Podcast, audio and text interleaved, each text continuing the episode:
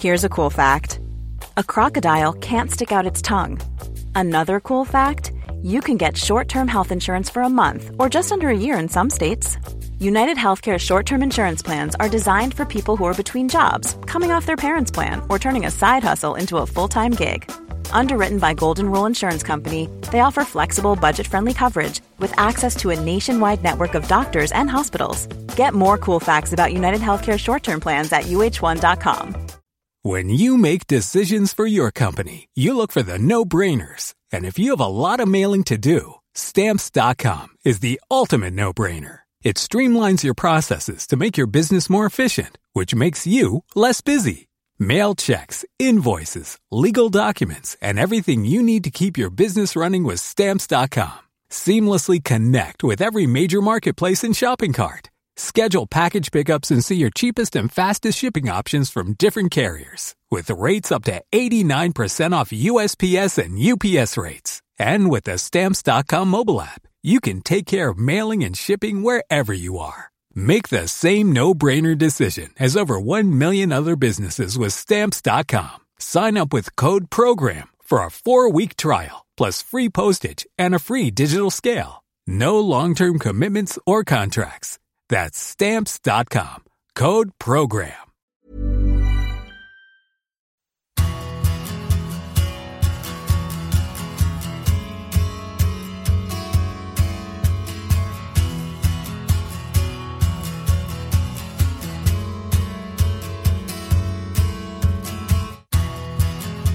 Matt Le was the ultimate local hero. Great film, by the way. Thank you for calling Knox Oil and Gas. Matt loved that rabbit. It had a name.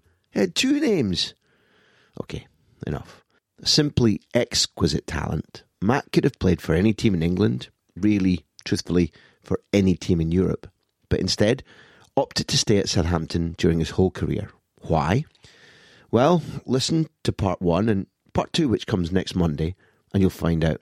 In the first part, Matt explains his Enid Blyton esque childhood on Guernsey, how much it formed him and shaped his attitudes for the rest of his life, his passion for cricket, the art of penalty taking, and that moment when, almost as if it was scripted, he scored the last ever goal at the Dell before Southampton moved to St Mary's. This episode was made possible by Nordoff Robbins. We met Matt on a glorious afternoon in London before the Nordoff Robbins annual football fundraising dinner in London. It's a charity that all of us at the big interview would like you to think about. Nordoff Robbins delivers music therapy to change the lives, to change the experience of vulnerable children and adults across the UK. As always, this big interview podcast is free. But if you think that this chat is worth a pound or more, please do go to www.nordoff-robbins.org.uk, then hit donate. For the moment, just luxuriate in Matt Le Tissier. Sensational footballer, substantial, warm, interesting man. Enjoy.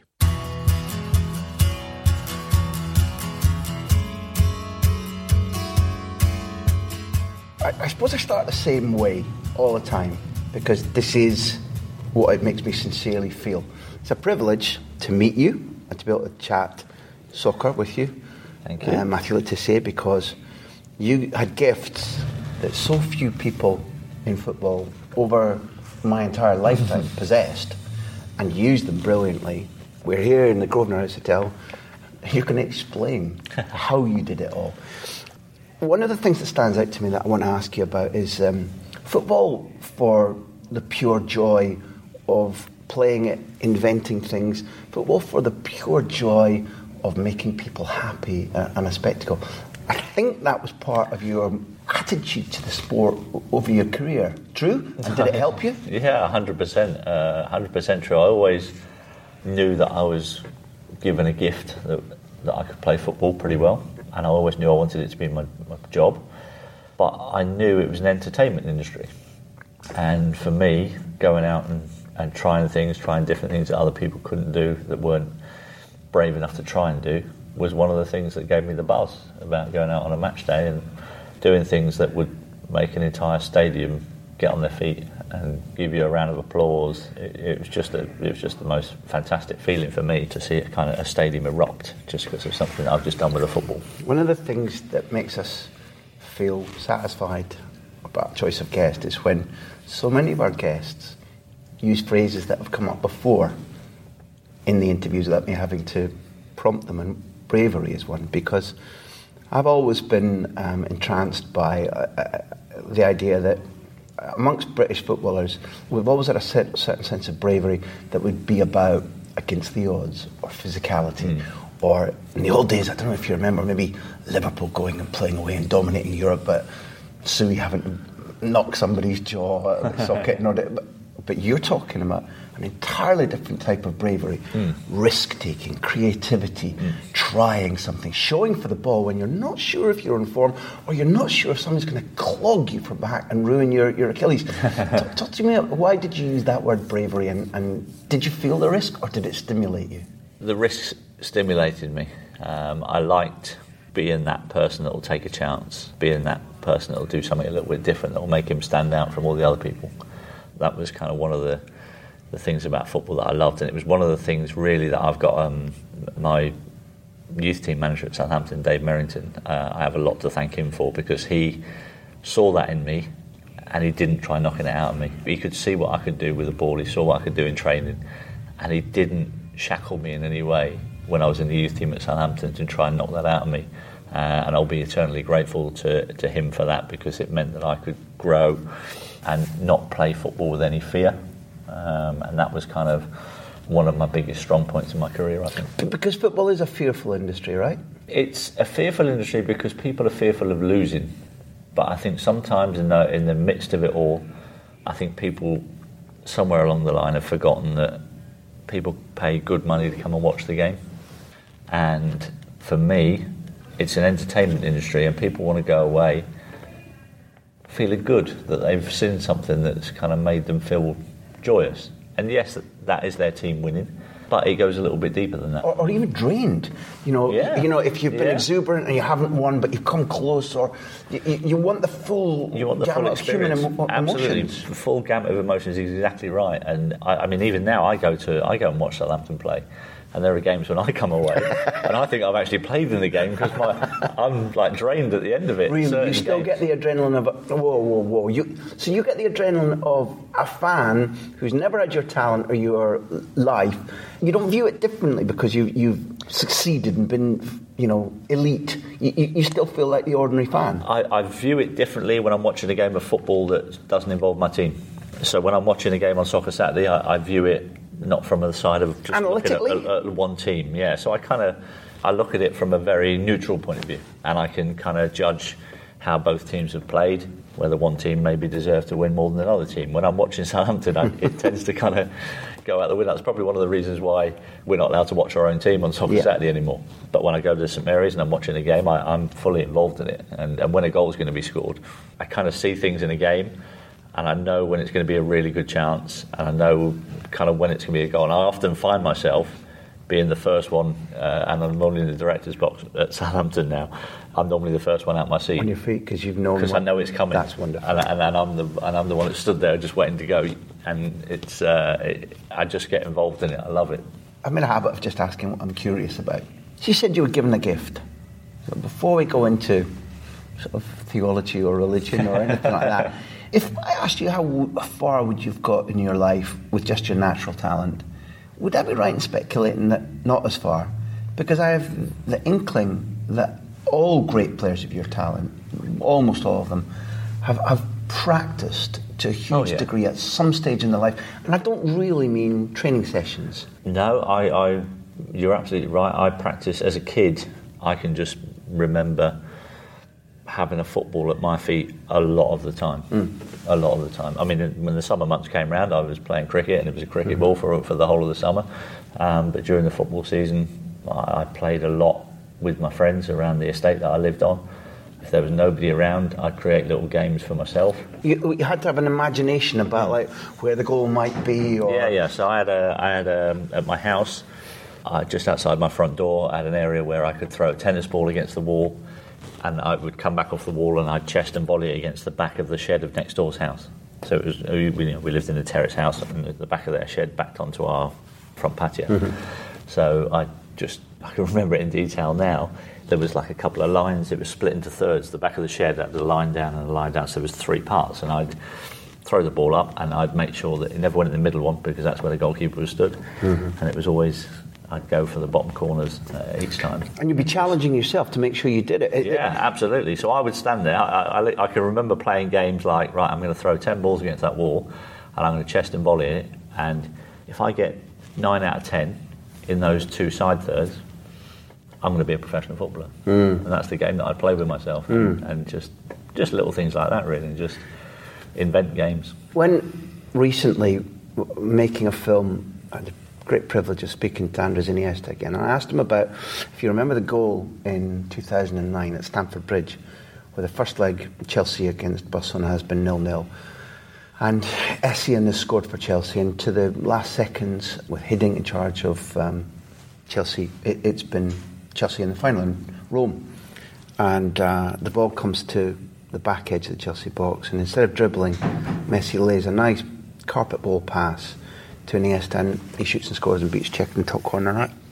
I, mistakenly thought great players have got this computer sort of Mission Impossible brain assessing space and trajectory and all that. And he went, I didn't think about anything. The ball came to me, I knew I had to score, and I just kicked it. And he explained it that when you work as hard as they do on their skills, it's just automatic. Mm. To, to what extent does that apply to the special things you could do with the ball? Yeah, I, I think there are times in football matches where I did things which were completely and utterly automatic, and I actually, to the point of sometimes I would do something in the game, and it would be televised, and I'd have to go back and watch the game to work out how I got the other side of the defender, because in the in the moment I'd done something and I got the other side of him, and I didn't really know what I'd done, and so I, I'd watch it back on the TV and go, ah, oh, okay, that's how I did. it. I shifted the ball there and there, and I went.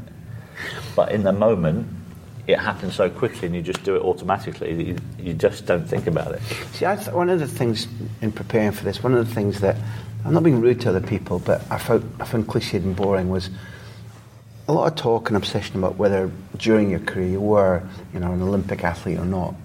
I look at, I'm, I met Zidane, I've met Valeron. I don't know how much you were able to watch Valeron. Mm, yeah, not a lot. I, I I meet you now, watched you during your career, and physically your size in terms of height and broadness of shoulders and whatever links you a lot. And I think that it's obviously a, a, a great advantage because it's a very physical sport, which I think most spectators and probably most journalists don't understand that it's a very physical sport. Yeah. But your balance the things you've just been talking about doing, that's not all what you did with your feet. Movement and being able to judge space and, and when to turn somebody, or if you're dribbling, you, you need enormous physical coordination, self confidence that, again, a lot of footballers, in my view, don't have. Yeah. C- correct me if I'm wrong. About Yeah, this. no, I, I've always always found that I was able to. Uh, my balance was always very good, not just that. I was able to feel where my defenders of their body weight was. Body weight meaning put them off. centre of so gravity their centre of gravity to, to know which way they could turn quickly and which way they can't turn How quickly. did you know? How did that come to you? Have you never analysed it ever? No, not really. I, I kind of just, I couldn't even to this day. I'm, I'm thinking about it now, uh, and I can picture myself lining up a defender one on one and using my body to get him to shift his body weight. But Yes. I know where I'm going, and once his body weight shifted and I go the other way, I just know that kind of if I do something, he's going to react to it. But I know once I've done it and he's reacted, I'm off because I wasn't the quickest, I guess I'd had to I had to hone that skill better than most people Yes. to be able to get me away from people. You see, it was ve- I, because you didn't watch yourself apart from when you watch it back on TV. You may be unaware because everybody talks about the the jouissance moment about like the flick or the power or the distance or the pass, and you go to the tip of the iceberg. What I always really enjoyed was the elegance, whether something came off or not, whether it went in the goal. I, I liked. You, you're selling a proposition. It's almost like a, a magician with sleight of hand. You're like, hmm. here, look at this, and now I've Yeah. done a trick here, hmm. and and I think that's a priceless gift. Hmm. I think that was kind of one of the things that I was able to uh, to do probably better than, than most people because a lot of people who had pace kind of didn't really need to hone that skill because they just knocked the ball past them and just go. And I didn't have that, so I had to find a different way of, of getting past people. And that was kind of one of the things. One of the things that helped me with that also was what I did practice a lot as a kid was working on my first touch. And Mm-hmm. when the ball came to me, I knew 98 times out of 100, my first touch, I could put that ball wherever I wanted it to go mm-hmm. to give me the best chance of beating a defender, making a pass, giving myself space. And kind of that first touch allied with the kind of ability to be able to move people's body weight and shift their centre of gravity was kind of the thing that kind of stood me apart a little bit, I think. We're talking about innate ability and, and things you worked on to complement that. One of the, well, probably you permitting, speak a lot about Glenn Hoddle, about whom I've got, I'll be open, very mixed views. But if you grew up idolising him as a sportsman, as a footballer, and Neil snorted at me when, when we shared this story because he says everybody, and it, it is true. I've interviewed Leo Messi and I heard him say, better players than me, and they dropped out. So it's a repetitive story, but there was a better player than me. Every generation, every club, every country said. And apparently, one of your brothers, I think, Carl, you, you've said, right, better than me. So let's I don't know say. if I ever admitted to him being Ah, okay, sorry, Carl. I think what I said was He was shaking his head as soon as I mentioned equally your name. good. but, but, But so I in had other two words, brothers who were who, who should have been who were excellent. But you weren't the fully formed Matthew Le Tissier, aged 8, 9, 10, 11. Talented, but No. not like you are. So, to what extent, watching Hoddle doing the things you've just been talking about himself, did that add to your vision or your confidence or your, yes, I can do that because my idol does it? Or, Yeah, or- oh, very much so. Very much so. Obviously, back in the days when I was growing up, we didn't see every every team every weekend on the TV, so you would only get little glimpses of it. But you know, when Spurs were the team that were on match of the day that evening, you know, I was glued to the telly, and I literally would just watch him. Hmm. And whenever he was involved in a move, I'd watch what he could do. And see, the England games were on the TV when he was playing for England, and so all the, the long range passing, the fact that he just made the game look so easy with his first touch. He kind of just, it was all almost mesmerising for me to watch him play football. You would soak it up, and as well as because I don't think we're talking about something as simple as I'm going to copy that. I'm wondering if it gave you license to dare to, to take risks, to, Oh, to yeah. be creative. Yeah, definitely. I mean, I, I, watching him do things at that level, and you know, at, at even international level, gave me the belief that he's doing it at that level. I can do it at the level I'm at, and still be doing it when I get there. And that was kind of a big deal for me to watch him. He had that fabulous season where he scored, you know, over 20 goals, and you know, a lot of them were outside the box, curled into top corners, volleys from outside the box. It was just a stunning season for him. You didn't know it at the time, but he was training at Spurs exactly the way you were training in the terrace houses with the hmm. tennis ball and the goals. Because at Spurs they had all the big concrete walls in the gym with a square and a triangle, and hit there for points and take it, volley Yeah. it, give it back. It, you were actually Yeah, you know, it's kind of one of those things you just do as a, as a kid. You know, I loved football, and I just wanted to get good at it and better at it. I knew I was good, but I wanted to get better. So did England lose a very good wicket keeper? I was all right as a wicketkeeper. No, no, I was a better batsman. I need more. De- ah, I, I need a- more details. What you don't know is that the very first podcast that we did was Gary Neville, and we talked cricket because Richie Benaud had just died, and we were both touched and, and affected by a truly great Mm. man, great cricketer, great captain, great commentator. Great man, I think you could go so far as to say we were really yeah. moved by his Yeah. departure. And uh, we talked a little bit of cricket and some other ones, but we ended up with Phil Neville, who was facing West Indian pacemen in the Lancashire Semi Pro League, age 10 11, at his mum and dad's insistence without a helmet. Wow, Otis Gibson, impressive. it was. And, and therefore, cricket is something I've always loved. So I'm interested if you're a better batsman. I'd like to know about it. I remember that John Arlott, one of the great voices I grew up, ended up living down by you in, in the Channel Islands. Yeah. So from cricket, I want to know about Guernsey and growing up and, and what sport in the Channel Islands Yeah, was like for you then. But tell me a bit about cricket. I loved my cricket as well. Probably back in those days, it was, it was probably only very close behind football. Goodness me. Yeah, very close. I had a good eye, I had good coordination, so I had good eye, had coordination. I saw the ball really well uh, when I batted. I think the wicket had been helped as well because I'd keep wicket. I was the captain of the team, So uh, when we won the toss, I'd always field first so that I could keep wicket and I'd get my eye in while I was keeping wicket and then go out and open the bat from ball one. My, my eye was in. And so I, sc- I had some really good scores. I think I made my first century when I was 13 or 14. And I think my top score in a 2020 Evening League game was about 164, I think. Playing, I presume, with, with all different ages and Well, I played I played Guernsey under 18s when I was 15, so I kind of grew up playing only a year or two around around my age, but the batting side of things I found came quite easy to me. Ian Botham was my hero as, as a boy. Aha. So Ian Botham was my Glenn Hoddle.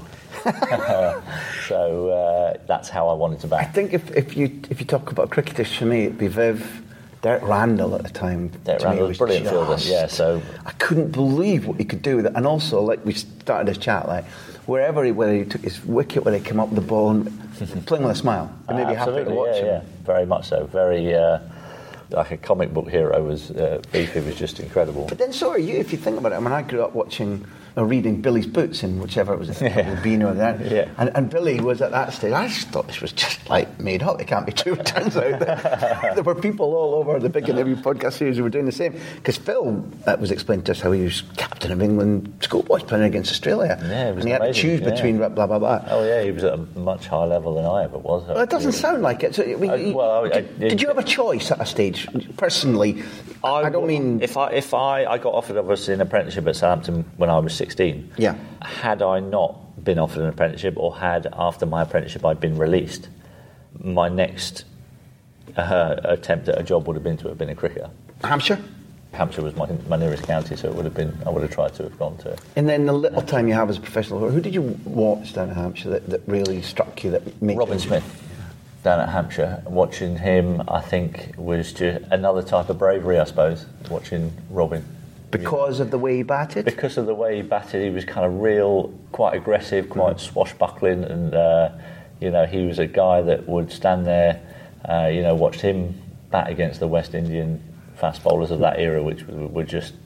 I dread to think what it was like facing those boys, but he was doing it, and he'd take them on. You know, he had just. I think watching Robin Smith square cut a ball off of a 90 mile an hour delivery was was something. Hey, I'm Ryan Reynolds. Recently, I asked Mint Mobile's legal team if big wireless companies are allowed to raise prices due to inflation. They said yes. And then when I asked if raising prices technically violates those onerous two year contracts, they said, What the f are you talking about, you insane Hollywood ass?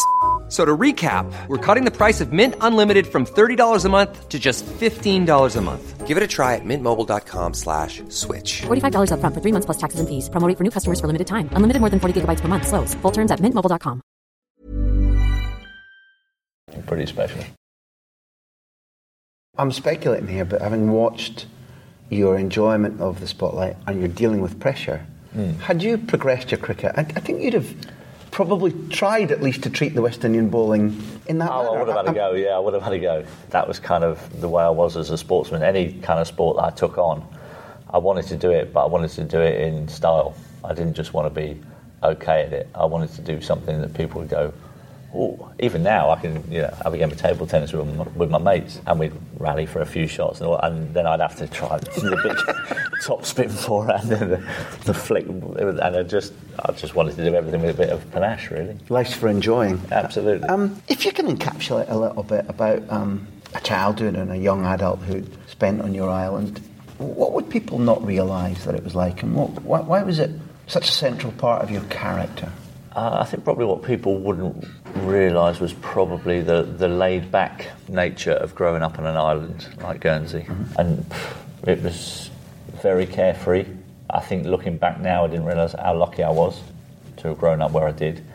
At the time, you kind of took it for granted because you didn't know any different. No. But from, from lads that I spoke to at my age who grew up in England, when I'm telling them what my childhood was like, they were going, "What? Really?" So you, you know, you'd just be left. At, I'd be you know in the summer holidays, school summer holidays. You know, we'd be left to our own devices for the day. Mum and dad go off to work, spend their time on the beach, down the playing fields of a, a local school, and you kind of just knew when it was tea time. You just rocked back home at tea mm. time. Mum and dad were never worried. You were always you were always kind of there or thereabouts. I don't remember locking doors when we were when we were kids. You kind of your door, your back door was always open. even to this day, actually, I still see in Guernsey the honesty boxes on the side of the road, people selling things on the on the hedges outside their house, and they'll have the, the little tin that you stick the money in, and I just kind of don't see that very much over here anymore. A sense of community would. would Oh, very much so. Uh, a, a very tight knit community. Everybody knew everybody. I think uh, I, I came from a big family, so I, I had three brothers, but I also uh, my mum came from from a big family. My, my grandparents who are still alive now. My granddad's ninety six now.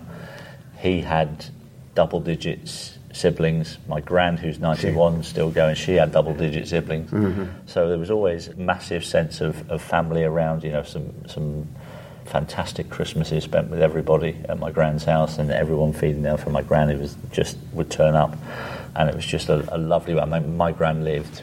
So I kind of I lived on an estate. At the bottom of my estate was my school, mm-hmm. and the other side of my school was my grand's house. Mm-hmm. So it was kind of I lived within about a 600 yard radius, and my my, uh, my local club Vale Rec, who I played for, was probably about maybe a mile and a half from my house, and that was kind of where I lived. When we were up uh, meeting um, Phil Neville, one of the interviews that was going on at the same time was with Henry Winter and Nicky Butt. And Nicky recently, it, it- the interview came out with Nicky saying, listen, kids need to climb trees and fall out of them, and kids don't do what I did there, and it's changed everybody's outlook that they can't take risks, and everybody's cosseted, and they don't know how to deal with problems and whatever. Please, everybody else in my life does. Slap me when I'm being fanciful, but when you live a life like you've an Enid Blyton childhood like you've just described, does it also give you an assuredness about taking risks, a feeling that life is a little bit about creativity and adventure? Yeah, I, I think I think very much so. I think my, my parents also were obviously very supportive in, in what I was trying to do in the football field, but they were also kind of uh, very supportive in terms of of me being a bit different when I was playing sports and. You know, I try things on a football pitch, and I'd never, I'd never once remember my mum and dad going, "Why didn't you, why didn't you pass to that guy there instead of trying dribbling past those three blokes?" I never once had that from them. They kind of just let me go out and do what I was doing, and because I was enjoying it, I loved it. It was just fantastic, and they were always so supportive. And I also had aunties, uncles, grandparents who were also incredibly supportive. Would they snip at you if you were sent off or booked? for for, for I- I nipping at the did. referee is what I mean. Yeah, I did get reprimanded on occasions by uh, by referees. My schoolmaster once had to take me back to my mum after one particular game when I wasn't particularly enamoured with the referee from the other school that we'd just played. And he, You, you felt you'd been cheated, didn't you? I knew we'd been cheated, and I was telling my mates about it uh, as we were walking off the pitch, and it was just happened to be within earshot of my school teacher. He didn't like what I'd said about the uh, opposing referee, so he thought that it was worthy of uh, me dri- being driven back to my house and uh, and him sitting me down in front of my mum and telling my mum what I just said about this teacher. You um, caused us to have. We've got we've got a big audience, something like three and a half million people have listened to us so far. But we've got a band of people who subscribe to us, and we said to them, "Would you like to send in some questions?" We were deluged, like we've never been deluged before. There was one question which Neil tested me today. You you won't have to guess about the one question, and we'll get to it hopefully in a, in a slightly different way. But there was a really good one here from Gray Harding. And I'll read it out. He said, There are numerous occasions when Tiss, if you don't mind, Yeah. made the hair stand up on the back of my neck and caused such raw emotion that I wanted to burst into tears of joy. Mm-hmm. What I'd like to know is whether Matt had any stand up moment of emotion whilst he was playing, or was it after scoring one of his worldy goals? The emotion of one of our many great escapes, assisting Franny Benali to score his one and only Saints goal, or, and the one I want to focus on more than anything, scoring the final goal at the Dell. Mm. Now, it's your story, I'll let you tell it, but I've got a supplementary about that goal. First of all, I know I've jumped a huge amount, but we like to get the readers' questions in. The Dell is, is going to be no more. It's Arsenal last ever game. Set the scene if you if you don't mind. Yeah, so that particular season, 2000, 2001, I'd, I'd spent a lot of that season injured. You know, the season was drawing to a close. I think Arsenal had, I think they'd already won the title that year, or they'd come second to Manchester United. We'd beaten Manchester United a couple of weeks before. United and Arsenal finished first and second. So Arsenal came to us on the last day of the season. I just managed to get myself free from injury. I'd been out quite a few weeks. The manager at the time, Stuart Gray, came to me on the Tuesday of the game and he said to me, you're going to be substitute on Saturday, and I guarantee you, for what you've done uh, for this football club, I'm going to guarantee you that at the end of that game, you're going to be on the pitch because you deserve to be. So that was on the Tuesday, and I went to bed every night that week knowing that I was going to be on the pitch and dreaming of scoring the last goal of the day. This is what I was going to ask you then because Gray wanted to know what stood out for you amongst all the memories, and I guess that that must be there or thereabouts as the number one. I think in terms of raw emotion, even when I talk about it now, I can feel myself getting a little bit choked up about it. Good. Um, because it was kind of, I, I think I just wanted, I felt like it was my destiny to score the last goal at that stadium after all that had done to, to kind of get us away from it. It's, it's a bit spooky. You're on the same wavelength as me. That's what I want to know about because what correlation is there? So we've, we're taking as read that this is a grown up podcast and our audience is smart. You'd worked all your life for it. You're a very talented footballer. There were things about that goal which are natural because you'd worked for them and earned them. Hmm. You're good at scoring, you handled pressure well. But what correlation is there between dreaming about success, mm-hmm. visualizing success, getting yourself somehow it's not quite what Gary Player and Jackie Stewart said about the, the more I practice, the luckier I get. It's not quite that. No. There's some sort of, or is there destiny? No, I think there is a, a definite correlation. I think if you're, I think your mind is so powerful that I think if you think about doing something enough in your mind, when that moment comes in reality, you actually know how to deal with that because you've gone through it already six or seven times in your mind before and you know what's happening. So when that situation arises, you don't freeze in the moment. It's almost like going into a, a kind of a state of just complete calmness mm-hmm. and just letting everything flow. Mm-hmm. And I think that's kind of, uh, I've heard golfers talk about it a little bit. When they're in the zone, they're in that moment where they're just kind of, the swing just flows and they don't feel pressure. They're just in that zone and everything just flows. And that was kind of what happened when that ball fell to me on the edge of the box. It wasn't an easy chance. If you put that ball down there in training, you know, I might have knocked it in that top corner once or twice out of ten, maybe. For know, those who haven't seen it, to- it's- it's late, So the ball it's was crowded late. penalty area. It's yeah, I mean, it was the 88th minute of the game. It stood two all, and the ball got kind of flicked back behind me, so I was having to swivel with my weak foot, uh, with my left foot, and uh, it was on the half volley, and I've hit it sweet as anything and just flown into the top corner. It's, yeah. it's our podcast. I, I'm not accepting Matt's description of his left foot as my weak foot. Let's, I- I'm interjecting with Slightly non-preferred foot. Uh, I think the world would I kill for your that left foot. The world would kill for having that. Well, that's the, that was another thing. Going back to Glenn Hoddle, I watched Glenn Hoddle play, and he was hitting these passes with his right feet and his left feet, and he just looked completely natural on, on both sides. And I wasn't very good with my left foot as a kid, and I worked, and I, in fact, I spent. It was remarked upon when I went to Oxford as a kid, uh, I didn't about know that. 13 or 14. Right. You didn't read my book properly, did you? Uh, so I went there as a kid. Toma kid. in Spanish. That's Toma. There you go. And the guy that put me up was my dad's friend in Oxford. He actually said to me, he watched me play, and he said, uh, you know, you need to work on your foot a little bit. So I thought, right, well, the best way of doing that is for my next three games for my club and my school, I'm not going to kick the ball with my right foot. Mm-hmm. And I played three or four games only touching the ball with my left foot. And then I went out and practiced and practiced, and, and it got See, there's a brave. Quite Go good, back to a theme there. There's, a, there's an element of risk there because maybe you were so good that playing off your left foot, you're never going to be dropped. But you're already aware that while you're learning on your left foot at that stage, when you're younger and maybe, maybe criticism hurts more or teammates saying, What are you doing? hurts more. Practicing is an obvious thing, but practicing in a game, there's an element of bravery and risk to, to take that decision about how to benefit your, your less preferred foot. Yeah, to a certain extent. Although the, you know the standard of football uh, in Guernsey wasn't that great, You were high enough up there. I was Okay. kind of high enough to be able to still affect a game by just playing with my left foot. You talked about golfers there and being in the zone because they've visualised it, done it, and it's well established as part of sports science that there's muscle memory. Mm-hmm. Particularly, I think for hand to ball. So is there a mental muscle memory? I think that you, I think in other words, you were talking about if you train, if your mind, your power of the, the, the mind that you talked about is a very arresting thing for me. And I'm going to ask you now as well whether you think that if that perhaps isn't one of the single most dominant flaws in English international football over recent years because I have lived abroad and I, I see a different mentality like that in Germany and in Spain and in, and in France. And what we're very good at is we've got an emotional power. Yes. give us adversity, Yeah. give us somebody we dislike, and we're ferocious lions. But Hmm. that, that thing that you were talking about, it, I believe that there is something mentally not quite as good with us as there is with other, other nations. And I think it's been kind of quite a while. And I think it goes along with the, the penalty shootout side of things as well. I think we've been affected mentally by the fact we've lost a couple early on when the penalty shootouts became kind of normal behaviour.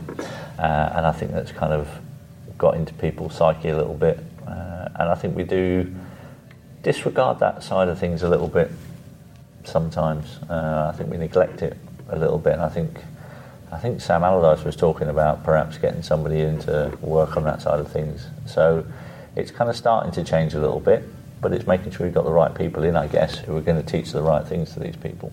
and at the right stage, mm-hmm. the best. Yeah, I think by the time you kind of get to international football, it's difficult to kind Yeah. of give that to people at that age. we, should be teaching people 8, 9, 10, 11, 12, Yeah. little things like that. Yeah, yeah, very much so, very much so. I think we're we're a little bit behind the eight ball in that respect. I think we've we've taken too long to grasp the nettle. We're looking at doing it at, at the top end instead of actually going. Hang on a minute. If we start down here, we won't have to do it up there mm-hmm. because in ten years' time, these lads have already got that. If, if those who are going to win or not win tournaments for England over the next 10, 15, 20 years haven't been trained like that as, as kids, although maybe some aspect of the culture of football is changing with hmm. so many people having grown up watching Sky and, and being able to watch Spanish football and choose themselves, like you did watching Hoddle. Okay, I'm, I'm hearing what my coach says, I'm hearing what the school says, but that's what I want to be able to do. I'm very hopeful that you can seed that in a culture and eventually hmm. you, you get the flowers.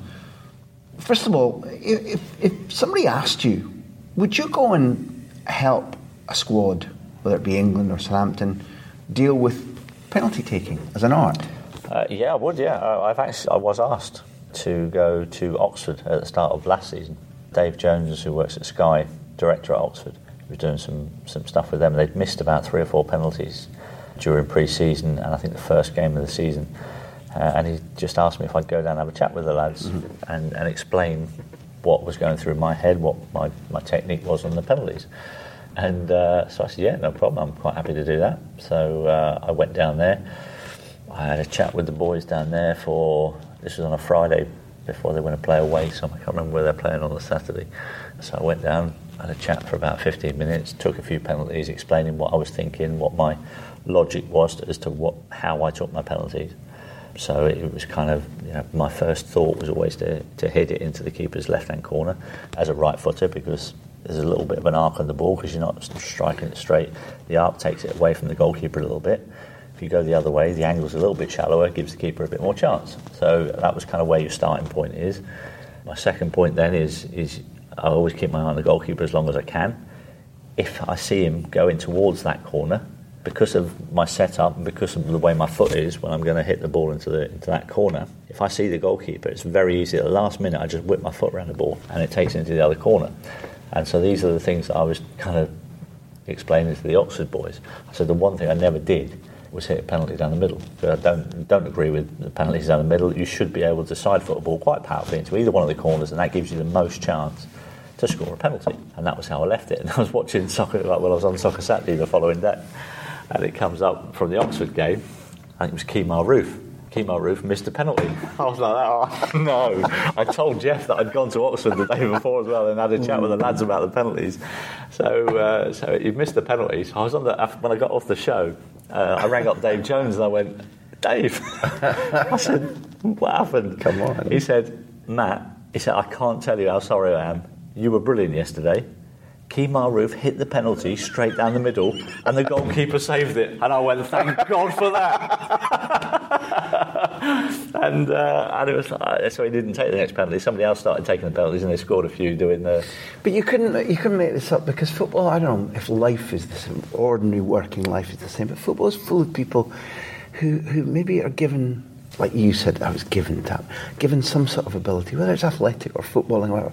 But don't listen or don't think or know better. the, the, the, the, the history of football is rife with that. Yeah, and that's why when when I get asked, I often get asked. You know, Dad will say to me, "Oh, young lad, if he wants to be a footballer, what advice would you give him?"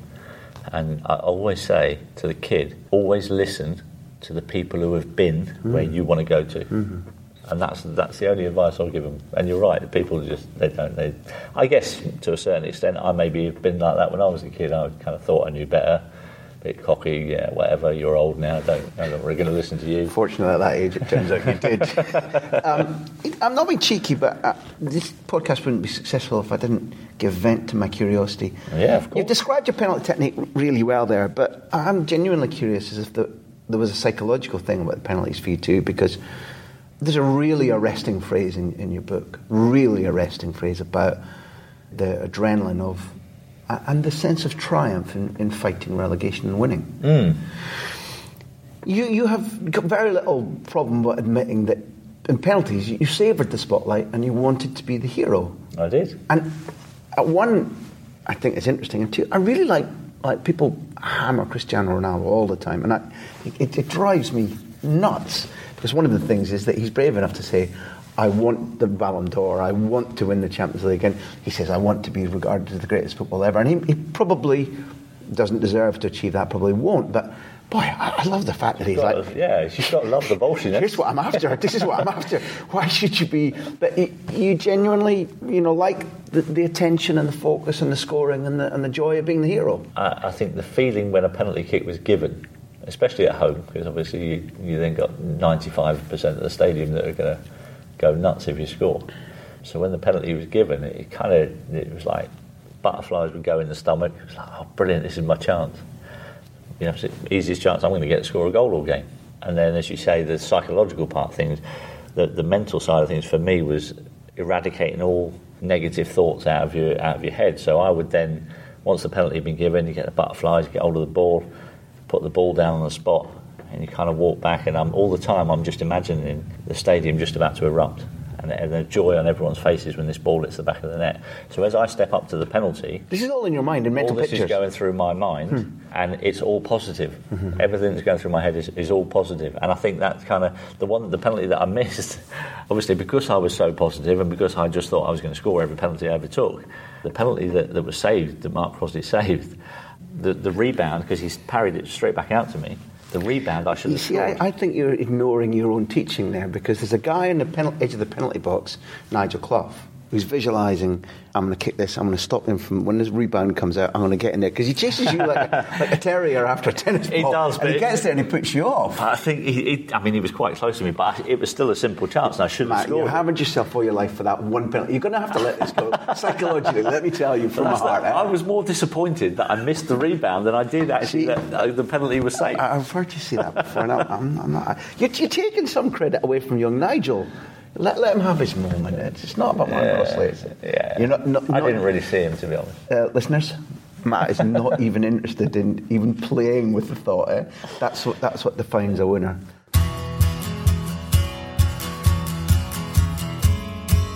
There you go. The big interview is produced by Backpage and by me, Graham Hunter. Thanks as always to Beer Jacket for the music. Please don't only keep up to date with everything that we're doing at grahamhunter.tv, but sign up. It's free. There's a little box for your email address, and it means that you won't miss an episode. Never mind all the podcast apps that you've got. I'm Undercast, Overcast, Wombling Free, whatever it might be. Sign up with us, and we send you the podcast every time it comes out. And we tell you about little pieces of news, and we allow you to get your questions to us for the guests as we announce them. There's a newsletter. It'll keep you informed with everything that the Big Interview's doing. We're on Facebook. Look for the Big Interview. We're at GH Podcast on Twitter and Instagram. Please keep in touch. Let us know what you think. We do this for you, not just for ourselves, although, damn it, we do enjoy it. Thanks for being there. Bye. Hi, I'm Daniel, founder of Pretty Litter. Did you know cats tend to hide symptoms of sickness and pain? I learned this the hard way after losing my cat, Gingy. So I created Pretty Litter, a health monitoring litter that helps detect early signs of illness by changing colors, saving you money and potentially your cat's life. Pretty Litter is veterinarian developed, and it's the easiest way to keep tabs on your fur baby's health right at home. Go to prettylitter.com and use code ACAST for 20% off your first order and a free cat toy. Terms and conditions apply. See site for details.